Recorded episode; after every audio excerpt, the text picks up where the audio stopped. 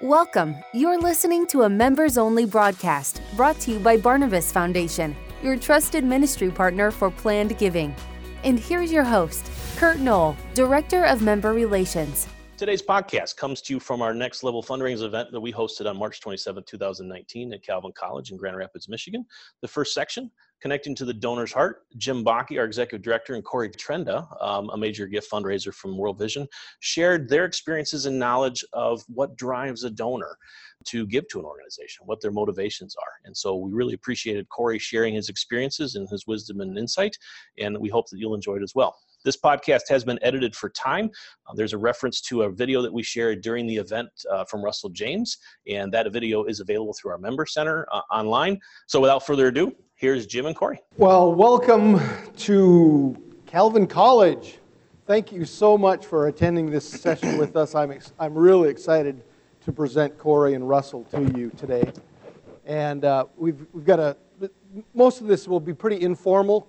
Corey's a Southern California guy, so I had to just really work him just to get dressed up today. Normally he would want to be in shorts and, and flip flops. In fact, he wrote me, he said, I'll be in, I'll put a jacket on, but I'll be in shorts and flip flops. I said, no, you can't do that. Uh, but I'm really looking forward to that. Uh, before, before I introduce Corey, though, I have some prepared remarks. And if you know me, very seldom do I ever read anything, but today I just want to read this to you uh, to get us started. Um, we are all part of something really powerful here. We link people's hearts and their wallets to an idea or a project that causes them to want to transfer the fruit of their labors, their wealth, into someone else's hands without receiving any tangible benefit. This is an amazing opportunity we have, and no matter what the cause, we find people who are willing to part with their resources for something outside of themselves. Oftentimes, they have a lot of different reasons for that, but it's still amazing. Uh, John D. Rockefeller, founder of Standard Oil, made this statement about your work. He said, Never think you need to apologize for asking someone to give to a worthy cause, any more than as though you were giving them an opportunity to participate in a high grade investment. The duty of giving is as much his or hers as the duty of asking yours. But it's much bigger than that. It's bigger than that. In the spiritual realm, you are connecting people to God through your invitation for them to give to your ministry. Giving is a part of God's character. And as people give, they are opening up themselves to God's blessing, even if they don't know it. Now, you can choose, if you wish, to just make it about you and your organization.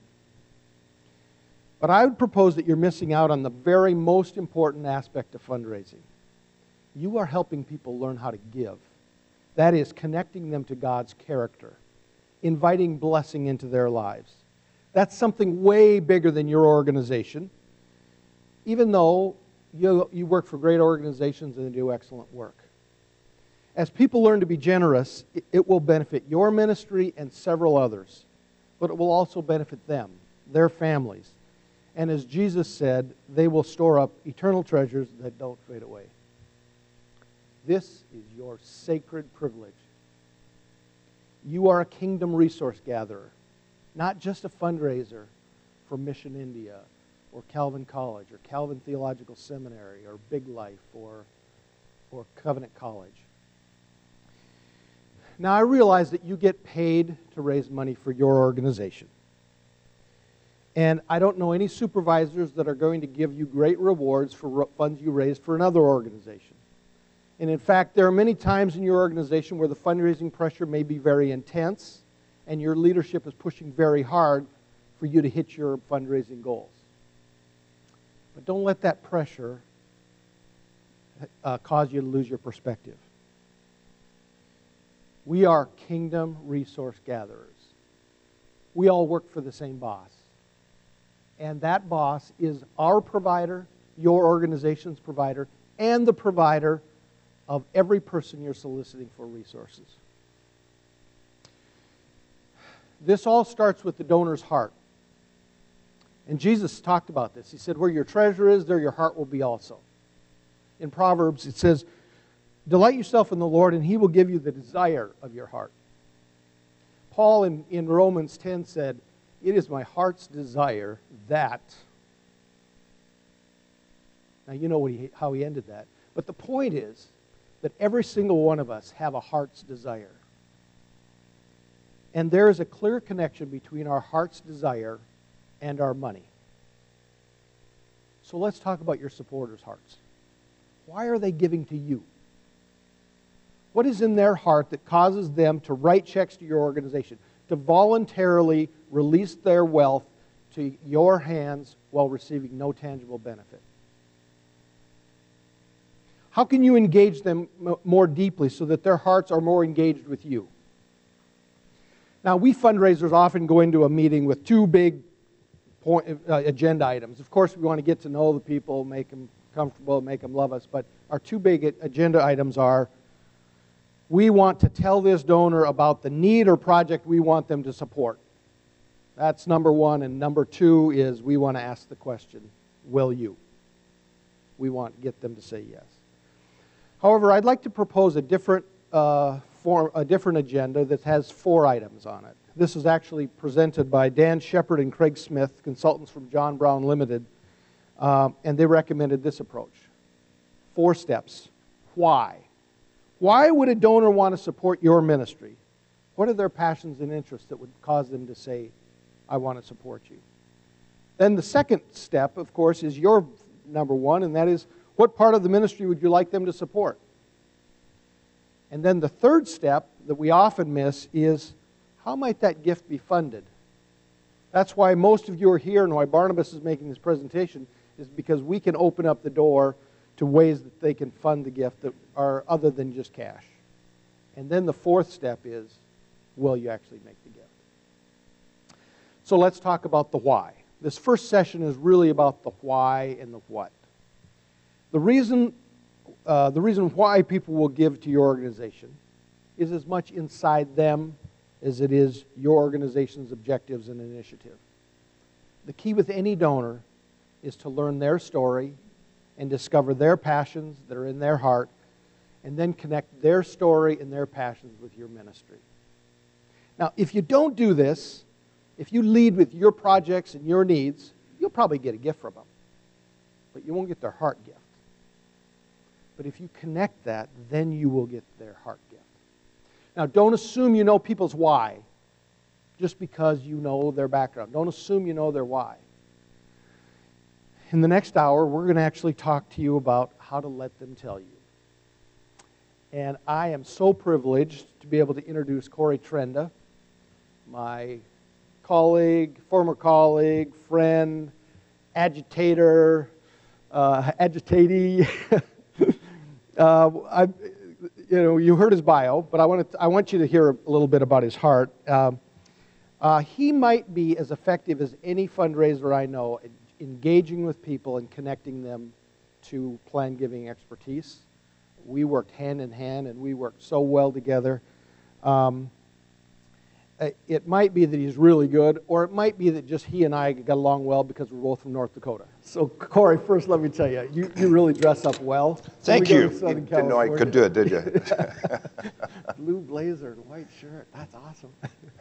uh, all right, so, Corey, um, let's just start with the top. Why a career in fundraising? You know, after that great talk you just gave, it's really it's wonderful that you're asking me my why. You know, before we talk about the the other. So thank you for that. Um, my dad died in his sleep without any warning of a brain aneurysm at age 40. And um, I was a young man of 20 at the time. I had already started my family, amazingly enough. I was going to school, working. I didn't have time to, to do much about it or think too much about it. But then I did well in college. I got a great job at IBM and started to go up the, you know, that income escalator or whatever. and by the time I was about 26, though, I started to, I started to think, wow, what if I dropped dead at age 40. They said these could run in families. And, you know, am I 15 years away from the same thing? And, and if so, how do I have a sense if my, you know, my life made a difference, if I'm doing what I was put on earth to do? So I thought, you know, maybe I should ask the guy who made me, why am I here? And um, I remember sitting in church one day and thinking, oh my goodness, you know, what if he tells me? You know, then, then what do I do? It's like, uh, well, thanks God, but I, I think I got it covered pretty well down here uh, by myself. That, that was really the gut check time for me when I realized, you know, if I'm going to ask the question, I've got to be ready with everything in me as, as much as possible to say yes to what I hear.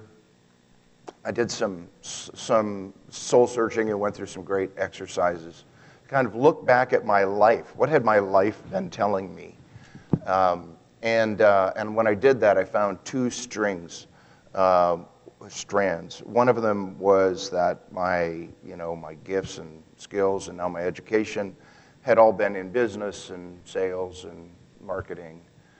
But my passions were around the disparity uh, of life and, and people in need. And why was it that uh, the kids from the, the slum who went to the same school as me in junior high would come over and, and swim in my swimming pool? And why was that okay? It wasn't okay, you know? And, um, and that got me doing a bunch of different things as I was growing up. Um, and rather than that kind of turning me away from, from need, it got me turning kind of toward it. And, and I realized that that's where my passions were. But I thought, what do you do with that? And it was, it was like a revelation for me. Wow, I wonder if organizations that do this stuff I really care about could use somebody with my gifts and skills. I'm sure that, that part of the story, uh, you know, lots of people have gone through. Uh, so I looked around at a lot of organizations. I was very impressed with World Vision. So in 82, I left IBM to, to join World Vision and moved to Chicago. So uh, uh, got to walk this morning around the, uh, around the interpretive grounds here, and it was really nice to remember, remember my years in Chicago. So thanks. Randy, thanks for uh, walking me that trail. I told him about it, and he took it this morning. So, um, so that's why fundraising. Um, why World Vision? What kept you there all those years? Well, and I, you know, we'll talk about the years I, I spent away, but um, I, I've never found another organization that I think more comprehensively maps the vision that Jesus gave us for the kingdom of God. And I just love that about World Vision. And I, I love its size. Size can be intimidating and frustrating many times. Uh, but there's also such potential for scale. So, you know, I've kind of, I've kind of made myself into an intrapreneur, um, and I try to innovate inside uh, a large organization, and I've just uh, found it be, to be very meaningful for me. So. Yeah, and I, I just my side comment on that is, uh, World Vision in your your heart just just beats like World Vision's mission statement beats, doesn't it? It does. Yeah. It really does. Yeah. yeah. But you weren't there uh, all the time. You worked for several smaller organizations. Yeah, I did. Uh, I'll mention just a couple because I might have some stories from them. But uh, International Bible Society, uh, uh, Opportunity International, and Partners International. Some of you might know some of those groups. Um, and through all these 37 years, I've been in uh, fundraising, mostly major donor work. I've managed teams. Um, I've uh, I've done major gift fundraising pretty much uh, all along the way. Uh, one of the things that I had the chance to do in those years also was to look for and hire and work with gift planning technical counsel. Now they weren't members, we weren't members uh, like, like uh, Barnabas has, but uh, so I understand those dynamics of, of, uh, of how, how critical that is to any organization and uh, the ability to kind of work with it, even if they're not on your staff. So. Okay. What do you love best about your job today? Well, it, lots of things, but I'll just I'll mention two. One is, you know, doing life with the donors that I get to work with, and I've been back at World Vision now in the same area for 17 years, and um, so my mother passed away about a month ago, and uh, I had cards from donor friends. A couple of them sent me flowers, and um, we we. But more importantly, we journey through life together. We we we. We I, I get to participate in their journey of generosity, and we we get to see things happen over time and the impact that they're having and, and I'm having with them uh, we just had our recent conference, and a, a couple that I work with from, from uh, the Northwest. Um, she was in tears. They were just talking about how meaningful it had been to be part of the uh, Innovation Fund thing that we'd done together. And, um, and uh, they said it would definitely be one of the highlights of their spiritual you know, journey uh, when they get to the end of their lives. And that's, you know, that's pretty pretty awesome to hear that kind of thing. Yeah. Uh, so, so th- I guess the second thing that feeds into that is finding those things, finding those places where we can, we can find, you know, something that they're passionate for, that World Vision wants to do, that would be meaningful and fun to do together. So let's now then talk about the donors' why, uh, uh, and talk about your your donor relationship. By the way, uh, I picked Corey up last night at 5 o'clock at the airport, and at 11 o'clock, at 10 to 11, Corey said, Boy, it's getting late for you. we just went for six hours, almost six hours, steady, uh, hearing and telling stories, telling stories, yeah, and hearing about the work, the, the, fun work you're doing. And I wish you all had been able to be been with us. It was a little long, but you're going to hear quite a bit of that today. Uh, so. Uh, how do you get to the donors? Why with don- with uh, with your donors? Maybe tell us uh, some stories or tell us. Uh, yeah, well, that. let's just we'll just kind of do this kind of free flowing. But first, we we have to uh, kind of give some kudos to our friend and uh, my colleague uh, Bill Bryce, who has a great. a great term for this. He calls it finding the donor's pilot light.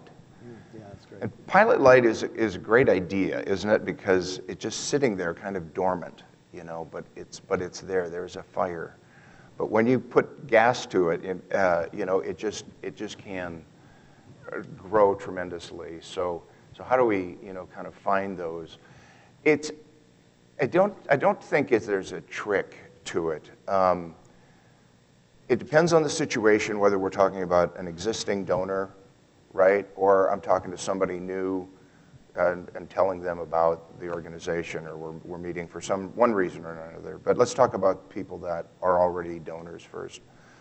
Um, I like to start with a pretty open-ended question that lets them kind of meander with it where they want, because people have all sorts of different motivations. Um, it might be that they're really passionate about a part of the work that my organization does, right? Or maybe they're really passionate about a country that my organization works in.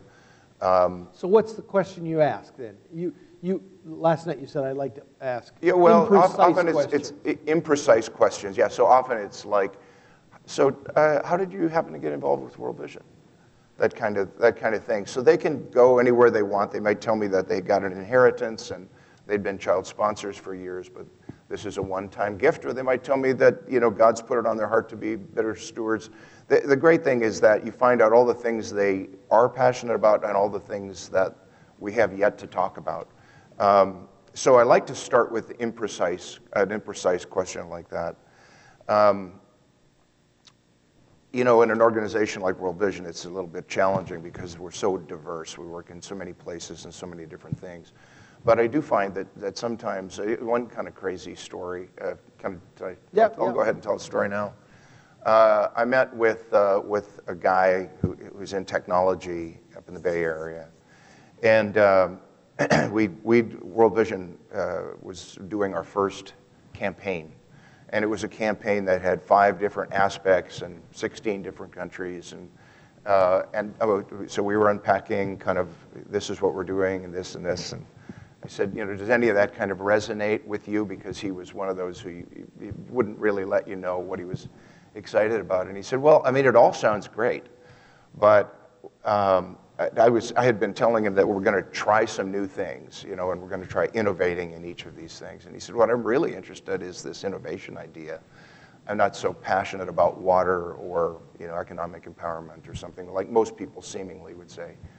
Uh, and the great thing was we were just beginning to think about doing an innovation fund. So we ended up coming back to him uh, and, and are telling him that and then coming back to him when we did. And he made a very significant gift to that.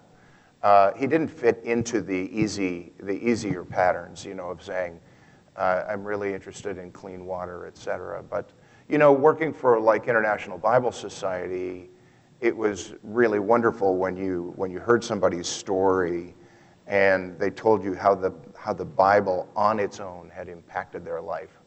And you know, their passion is getting the, the Bible in as many hands as possible. So that's that's a great entree uh, as well. So.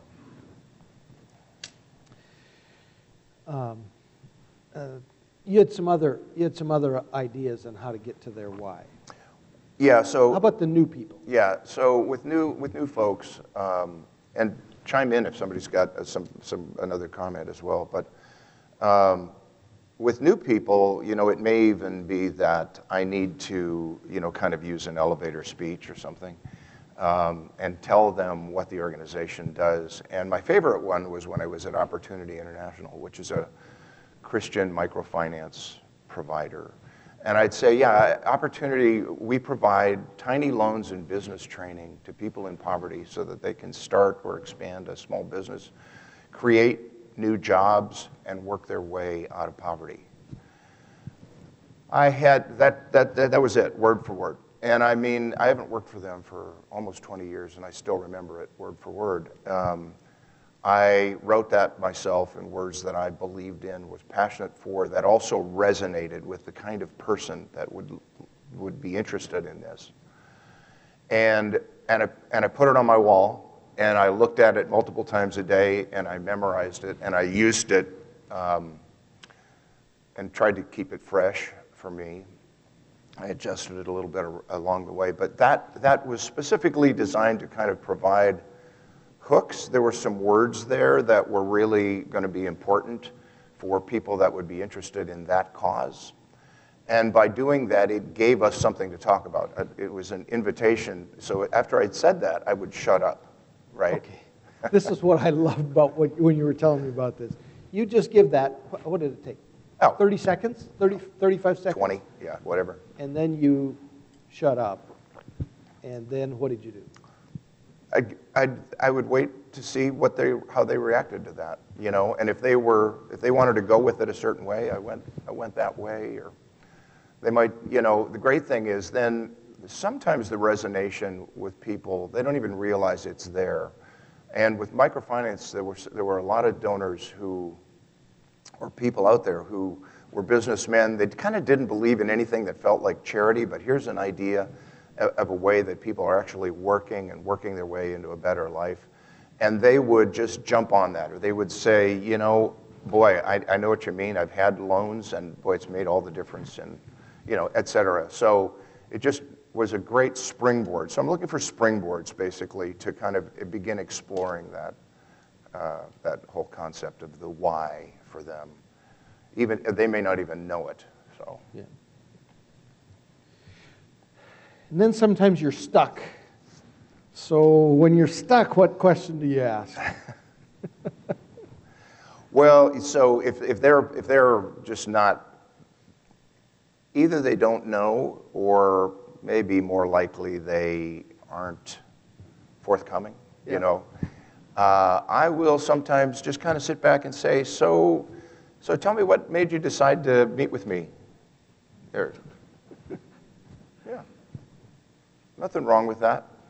Um, and then they have to say something. so, and uh, it's, it, it, has been interesting the number of times that that's led to some openness that we didn't have before. So.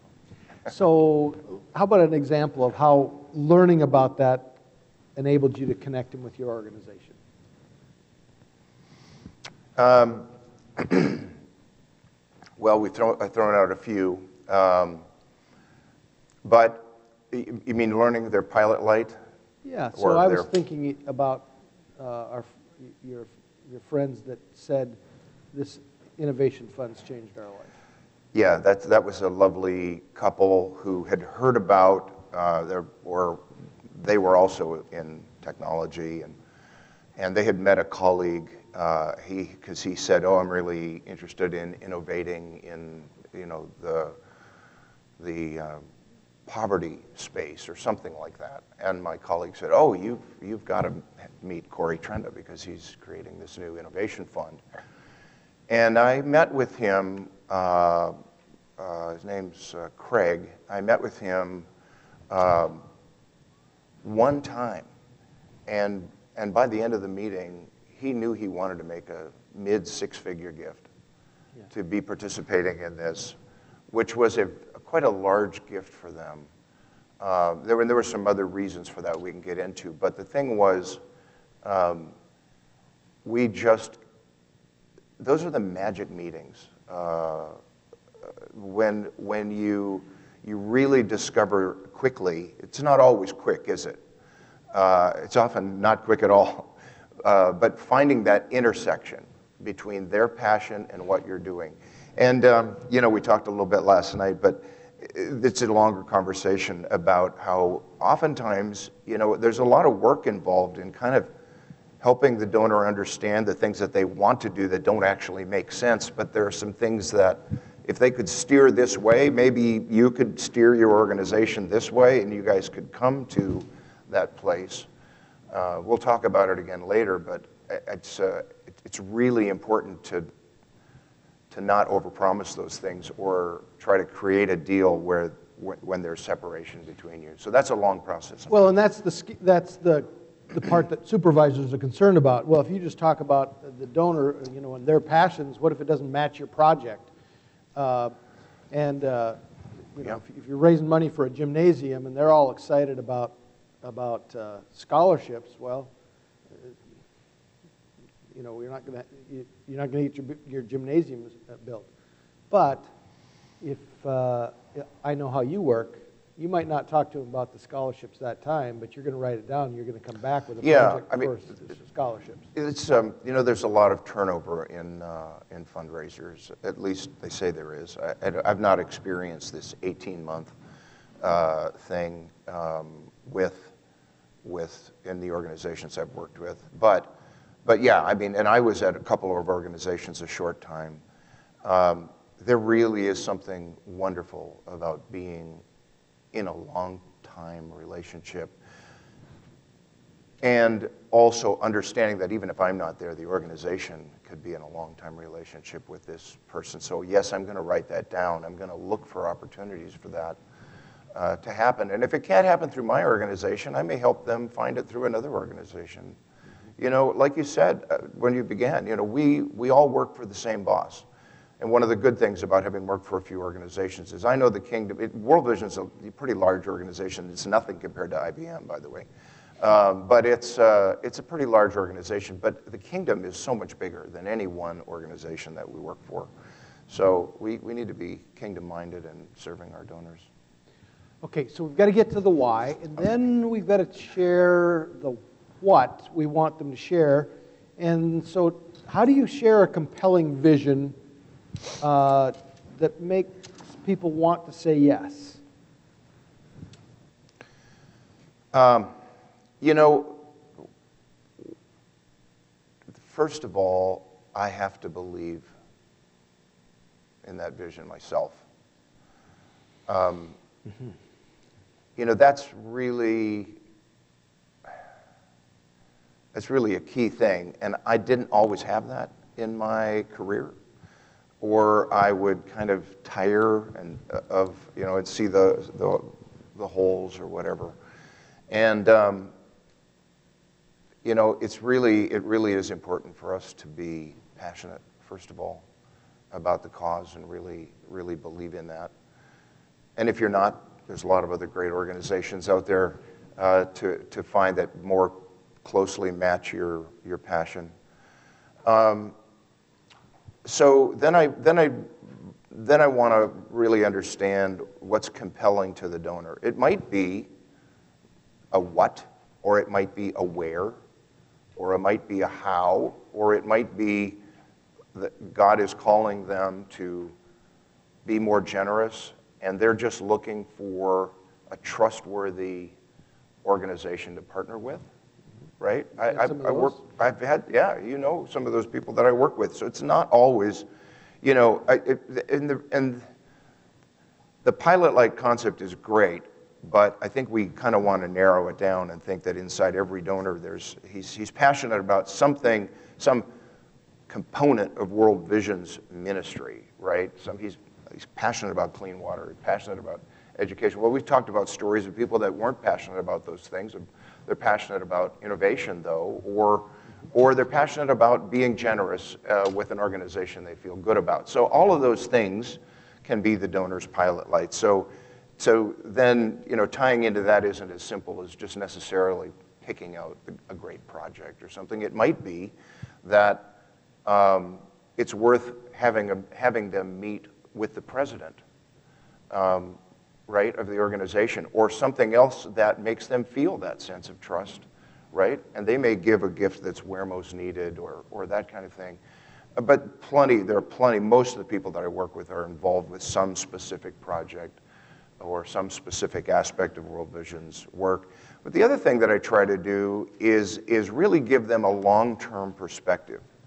So, um, you know, what's the problem? What's the solution?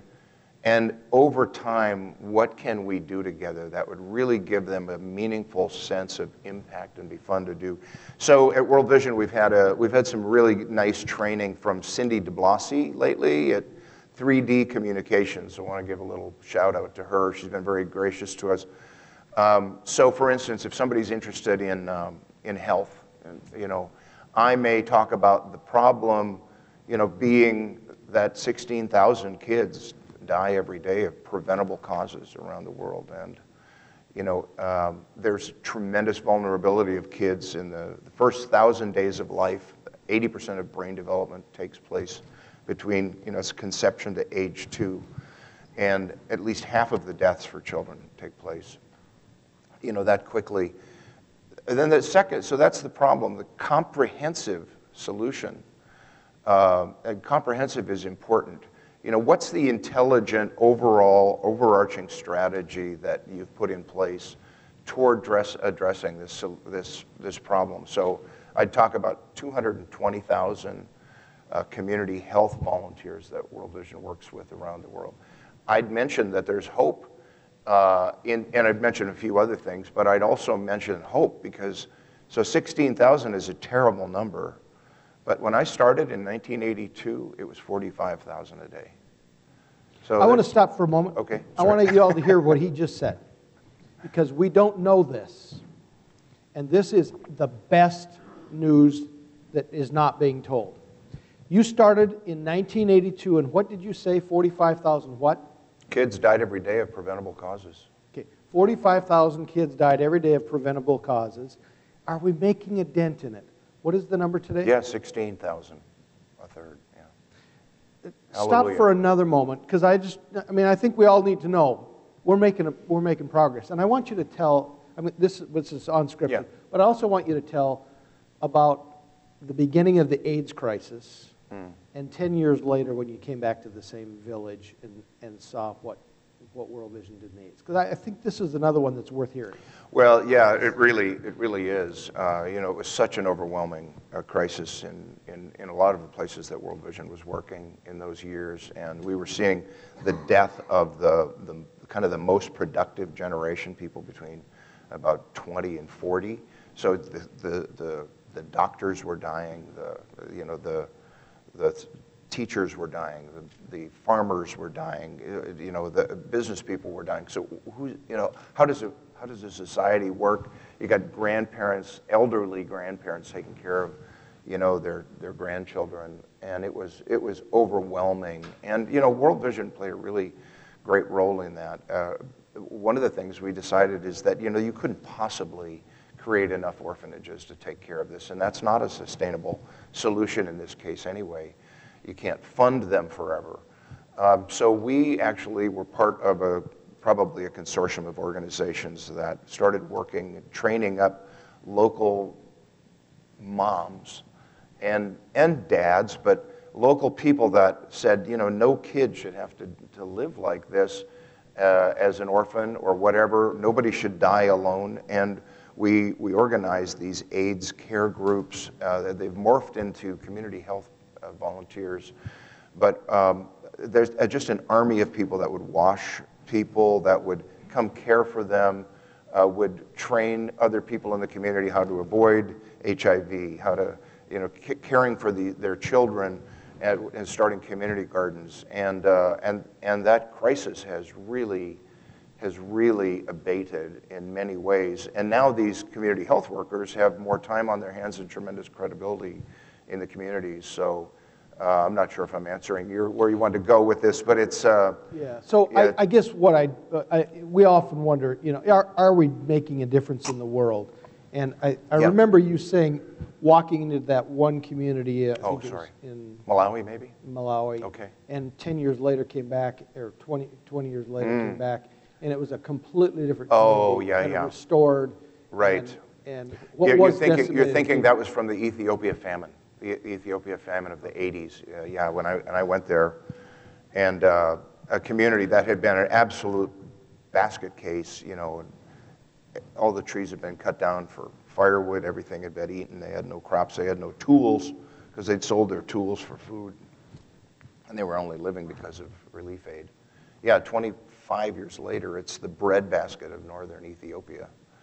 And um, uh, they're exporting food uh, kids are in school that weren't even alive then because World Vision saved their parents. It was pretty amazing. So that's just a little parenthetical. Sorry. Uh, so now let's go back to. Uh, I think the point here is problem, solution, and then and then how you can make an impact. How you can make yeah, and I really like to think about that in terms of you know. Um, so our five-year goal in uh, this water project in Zambia was to reach 550,000 people with clean water, which is a huge number, right? Um, but just, you know, walk with us alongside that, and, and you can see, we can watch the progress of that happening. And maybe sometime you can even go there and visit.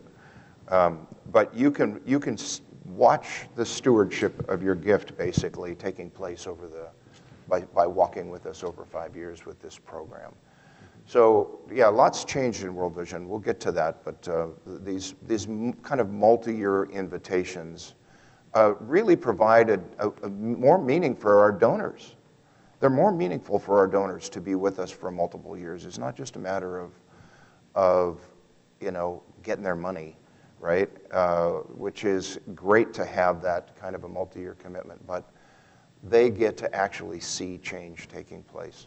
They get to see that drop in childhood deaths, you know, in a place or access to clean water. So. Now, I, I know that these are kind of like really big projects yeah. and they sound really great, but all of you have these, these projects. Mm-hmm. You, you mentioned something last night that I'd love to hear, and, and you said, we want our projects to be big enough where the donor can't do it by themselves. World Vision used to have all these mini projects where they'd ask the donor to take care of a, a one specific project, and they thought mm-hmm. that was the way to do this. And you might think, you know, you got to invite a donor to be to fund an entire project. Talk to that that issue. We made a real sea change. Thanks. That's a good one. Um, when we created the, this campaign, which now that one ended, and, and we're in the middle of our second campaign because it went very well. Um, we, we had thought that basically our dollar handles had to be basically around what people could fully fund by themselves. And it was overwhelming to report on all of these little things. And we just couldn't, they weren't having a great experience. And it actually, it actually kept the donors, um, I think, I think, I think donors buttonhole our organizations based on what they think we can handle, money wise. And yeah. Donors will give you as much money as they think you can handle. You just heard that? Um, when I was when I showed up in 2007, your largest gifts were 50, 100. A couple of people were 500 to 750, right?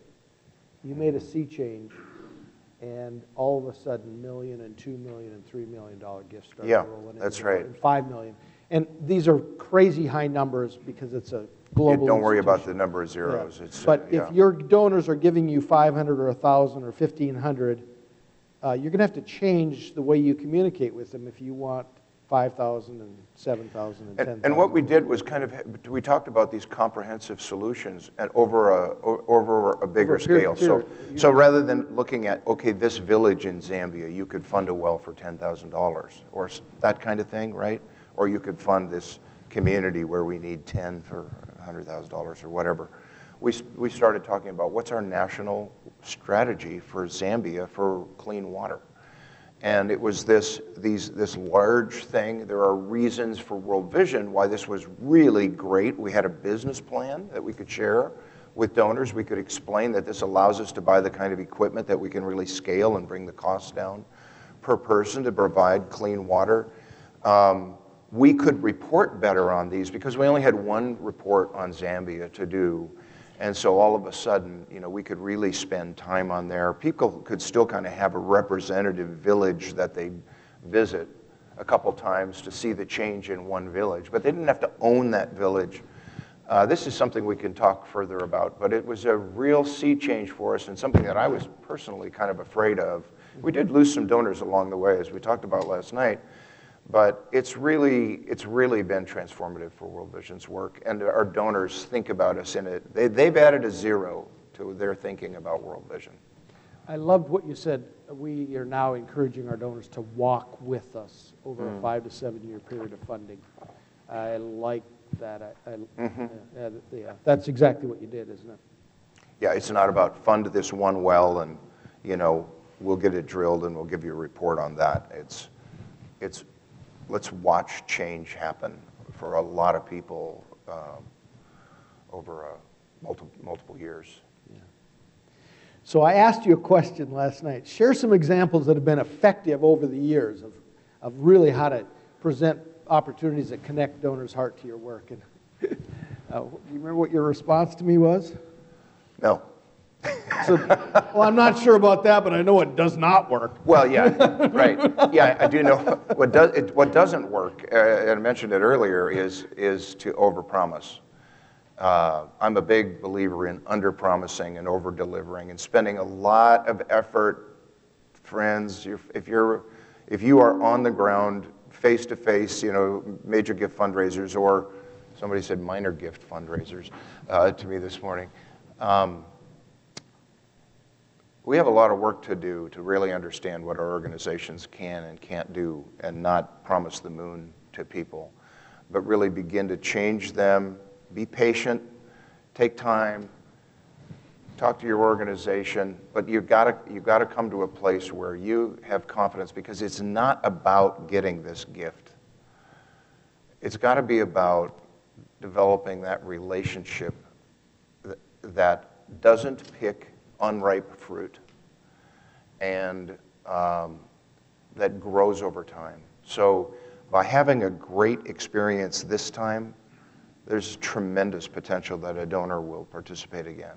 In fact, I had a don- one donor who you, you, you know, who gave us a quite significant gift for a project, and uh, we went and saw it, the impact that they'd have, uh, basically made a lead gift for one of our projects went and saw it, and, and he said, you know, this was great, Corey. That was, I had, we had a wonderful experience with this. But I think I'm done. You know, we started it, and it's going, and you need a lot more money, but I think I'm, I think I'm done. He made a small gift the next year, and then he made no gift the next year. But just after that, we had a new project come up that was, I thought, this is right in his breadbasket. Along the way, I'm just loving on him and thanking him and giving him more reports on the continued impact that he's having. You know, if our president comes or somebody interesting, I'll have a meeting and you know he can get an update on what's going on. But this other project came up, and um, and uh, his daughters were now involved with helping him on their giving, and uh, they they made an even larger gift to this to this new one. So even after he said he was done with you. Yeah, yeah. So that was really it was really wonderful. It took time. I didn't panic.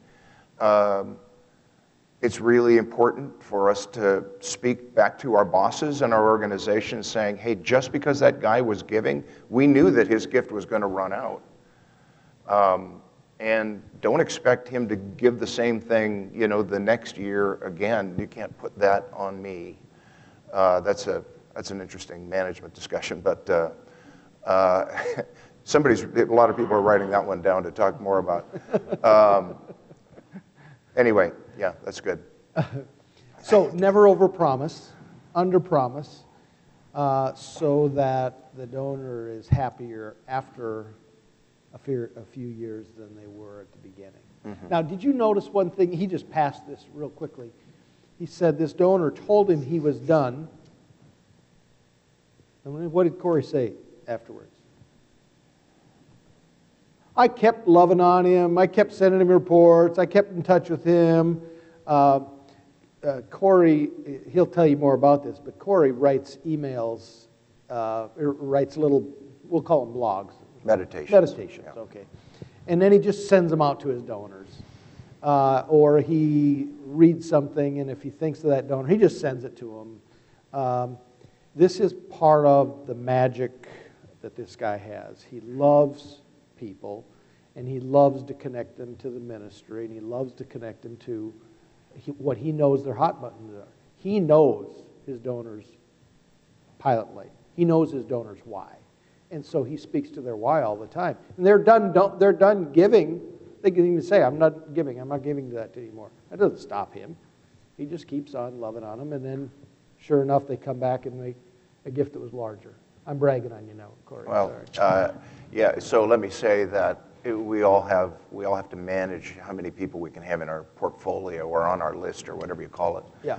Um, yeah, you can't and, do that uh, with 400 people. You, that's right. I mean, you can't do that with people that that uh, you didn't really know their pilot light in the first place, and maybe you inherited their giving, and or they've told you, you know, they don't have anything else to give. But even then, though, that's what we talk about gift planning. So we'll get that into that one next time. But yeah, no, you're right. With people that have been with you, eh, you know, life life is long. I remember when I was at, um, at World Vision the first time, and uh, in Chicago, and there was a real estate downturn, and one of my biggest donors was was a real estate guy, and he said, "You know, I can't, I can't give to you now." I said, "You know, Paul, it's um, you're you're a partner, you're our friend, and uh, we're in this together. And you know, life has ups and downs, and we celebrate when you can give, and you know, when you can't, let's let's let's work on other things together. Maybe you know people who could give." Um, you know, I would have loved to, for Paul to have said, well, let me see if I can replace what I was giving with, uh, with other people giving it. I, we never got to that point. But those are the things that are going through my mind and I'm trying to get toward with people like that and, and, and just and love on them. And wait, wait for things to change and take the long view.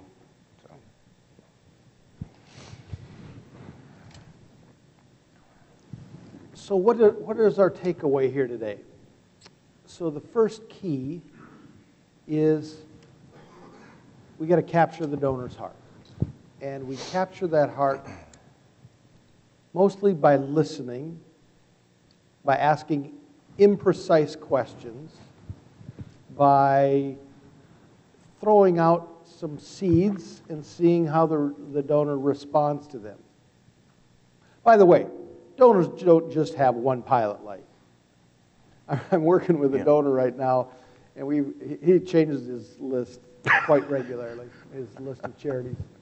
Um, but he has a reason why he gives to each of your organizations. And it's funny when we talk about, well, should we reduce that amount? Oh, no, no, we're not going to reduce that amount because, and he gives me his why on, on uh, one of your organizations. You're all here, no, either here or on the, on the video. And, uh, and then uh, he'll, I'll say, you know, I know this organization put a proposal up in front of you because uh, they also sent it to me. Well, what do you think about this? Well, I like that, but I'm not going to give them everything. I'm not going to give them, you know. He's got his why. So your donors have a why for each of you. And just because they get all excited about a project at, uh, um, at the Christian school does not mean they're, they're not going to be excited about another project over here because they've got, they've got resources for each of their passions. Uh, so the only question is why are they supporting you? Okay? So you had one more question to ask me. Before, if you're wrapping up, I wanted to say one more thing. Okay, say one don't, more Don't thing. cut me off. Please. This is not completely scripted. You can tell it's a little scripted, but not completely. um, yeah, I want to, I want to mention uh, a story uh, of a woman, we'll call her Betty. Okay. Uh, who, who you know well. And uh, it wasn't me doing the vision casting. Yeah. It was another donor uh, who was really excited about something that World Vision was doing. And, and, and Betty got really excited and wanted to do something tangible. And you and I got to uh, be blessed by helping with the how, right? And we're going to talk about the how later, but we just got to hop on the train. Yeah, she was driving the it train. Was, it was beautiful, but there, the reason I wanted to mention that story here was because you know it's not like there's some magical words or something that need to be said, and it's all on me to to, to find the pilot light or whatever. Um, you know, I uh, I see my role as a relationship manager with people. I'm not necessarily the one who makes every move, right? And we need to take our ego out of there, or our eager beaverness that thinks it's all on me and that I got to do all this stuff, because that's not very smart fundraising. Um, I had a donor who said to me once, it was great. I, was, I already knew this, but I love the words he used. I quote him all the time. He said, Corey, you know, we all love you, but let's face it, you get paid to say nice things about World Vision.